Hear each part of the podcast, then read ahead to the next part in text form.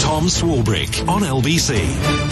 Friday evening, 10 to 6, LBC with Tom Swarbrick. This is the moment. The moment when the audience, all jostling expectantly in your seats, gazing with anticipation and excitement at the stage in front of you, lower your chatter as the house lights dim.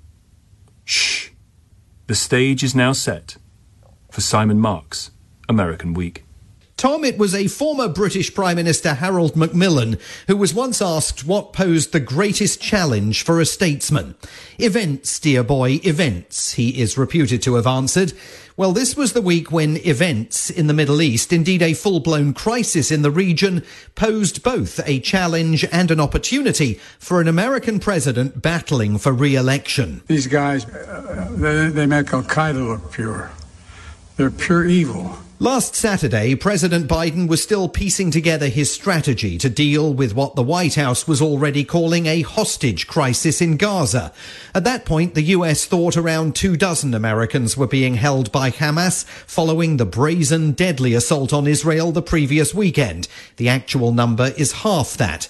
The president spent Saturday at the White House on the phone to families of the captured, some of whom had gone public with their concern that the president wasn't doing enough to help them. They're going through agony not knowing what the status of their sons, daughters, husbands, wives, children are. I assured them my personal commitment to do everything possible, everything possible to return every missing American to their families. At one point, reporters at the White House asked if Joe Biden was becoming Jimmy Carter in front of the nation's eyes, the former president who found himself hostage to America's 1979 hostage crisis in Iran. What we did not know last weekend was that in one of several phone calls with Prime Minister Benjamin Netanyahu, the Israeli leader invited the American president to Tel Aviv. And behind the scenes, the Biden team thought it was a great idea. First, it would project the president as an action man on the world stage, and second, it would allow him to make the case in person that Israel's response to the crisis in Gaza must not lead to the indiscriminate slaughter of Palestinian civilians. Again, the president on Saturday. We can't lose sight of the fact that the overwhelming majority of Palestinians had nothing to do with Hamas and Hamas's appalling attacks and they're suffering as a result as well. On Wednesday, just as President Biden was departing the White House to begin his very high stakes trek to the Middle East, seeming disaster. We have other breaking news. Between 200 and 300 people were killed in a bombing targeting a hospital. The Palestinian Health Ministry is saying a hospital in Gaza City in the northern end of Gaza has taken a direct hit from an Israeli airstrike. Not clear where this goes from here. You mentioned IDF said that they are looking into the incident, that it could potentially have been a, uh, a Hamas misfire, if you like, of a rocket. Certainly, it looked like an enormous blast. Hard to see uh, how that would have been a, a misfired rocket. MSNBC and CNN there with initial reports that pointed the finger of responsibility towards Israel. As we all now know, Israel within hours insisted the attack was the result of a misfired Islamic Jihad rocket. But those early reports spread like wildfire, amplified not just by unregulated social media platforms, including the one we all still call Twitter, but accepted instantly by governments in the region.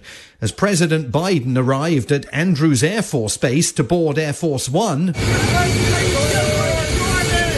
Reporters shouted over the roar of the engines to see whether he was still going to include a stop in Jordan after his visit to Israel.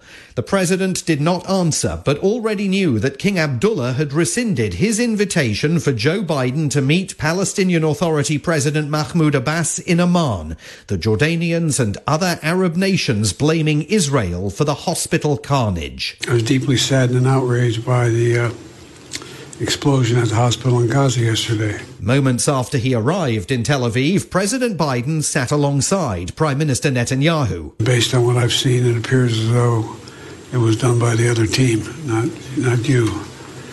But there's a lot of people out there not sure. So we got a lot. We got to overcome a lot of things. The president insisted American support for Israel's government and people is rock solid. He pledged fresh military assistance to the Israeli Defense Forces, but he also warned Netanyahu to think carefully about the consequences of his next military moves in Gaza. And that may be one reason why Israel's threatened ground offensive has not yet begun. For those who have lost loved ones, this is what I know. They'll never be truly gone. In an address before he headed back to Washington, President Biden, himself no stranger to personal tragedy, spoke in very emotional terms to Israel's bereaved. I know you feel like there's that black hole in the middle of your chest. You feel like you're being sucked into it. The survivor's remorse, the anger, the questions of faith in your soul. Starting at staring at that empty chair, sitting Shiva. The first Sabbath without them they're the everyday things, the small things that you miss the most. The scent when you open the closet door. The morning coffee you shared together.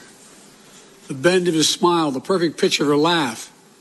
The giggle of her little boy, the baby. But he also urged Israelis not to allow their fury over the Hamas attacks to get the better of them. You are a Jewish state, but you're also a democracy. And like the United States, you don't live by the rules of terrorists. You live by the rule of law. What sets us apart from the terrorists is we believe in the fundamental dignity of every human life. Israeli, Palestinian, Arab, Jew, Muslim, Christian, everyone. You can't give up what makes you who you are. You could almost hear the rattle of the dice in his fist as he backed Benjamin Netanyahu, a man with whom he has never been fully comfortable and in whom he is now placing enormous trust. Last night, back in Washington, the president explained his approach to Americans in a primetime televised address. American leadership is what holds the world together. To put all that at risk if we walk away from Ukraine, if we turn our backs on Israel, it's just not worth it. Seated in the Oval Office, carefully scripted, he announced plans to seek billions of dollars in assistance for both Israel and Ukraine. Repeatedly jabbing his finger at viewers, he urged the country to unite behind him, embracing an image of America that many in America and around the world will not recognize. America is a beacon to the world. Still, still.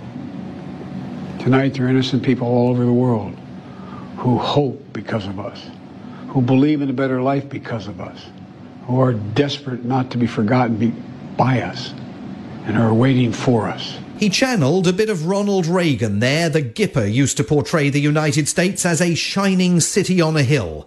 Maybe at the height of the Cold War it was, but let's take a look at America this week and hold it up to the light before deciding whether it really is, as Biden claims, the indispensable nation. The quickest way to get all this working is to get a speaker elected. That's what I hope we can do today. But they couldn't, much to the irritation of Jim Jordan, the congressman there from Ohio, who wants to be the next Speaker of the House of Representatives, but cannot find enough Republicans to make it happen nor can anyone else. This is the 17th day when the House of Representatives has been at a standstill. Regular listeners will remember Republicans defenestrated the previous Speaker, Kevin McCarthy, because he committed the cardinal sin of striking a deal with Democrats just in order to keep the US government open. So all legislation in the beacon of Joe Biden's democracy is on ice. And worse than that, some Republicans in Congress say they have received death threats for refusing to back far-right figures like Mr. Jordan. CNN secured this audio from a voicemail left for the wife of a Republican congressman. Why is your husband such a pig? Why would he get on TV and make an asshole of himself? Because he's a deep state prick? because he doesn't represent the people, we're going to come follow you all over the place. It gets a lot worse than that, but you get the gist. A beacon for the rest of the world, Tom. Only if they can find their way out of the very dark cave in which they are currently entrapped. From Washington, D.C., Simon Marks, American Week.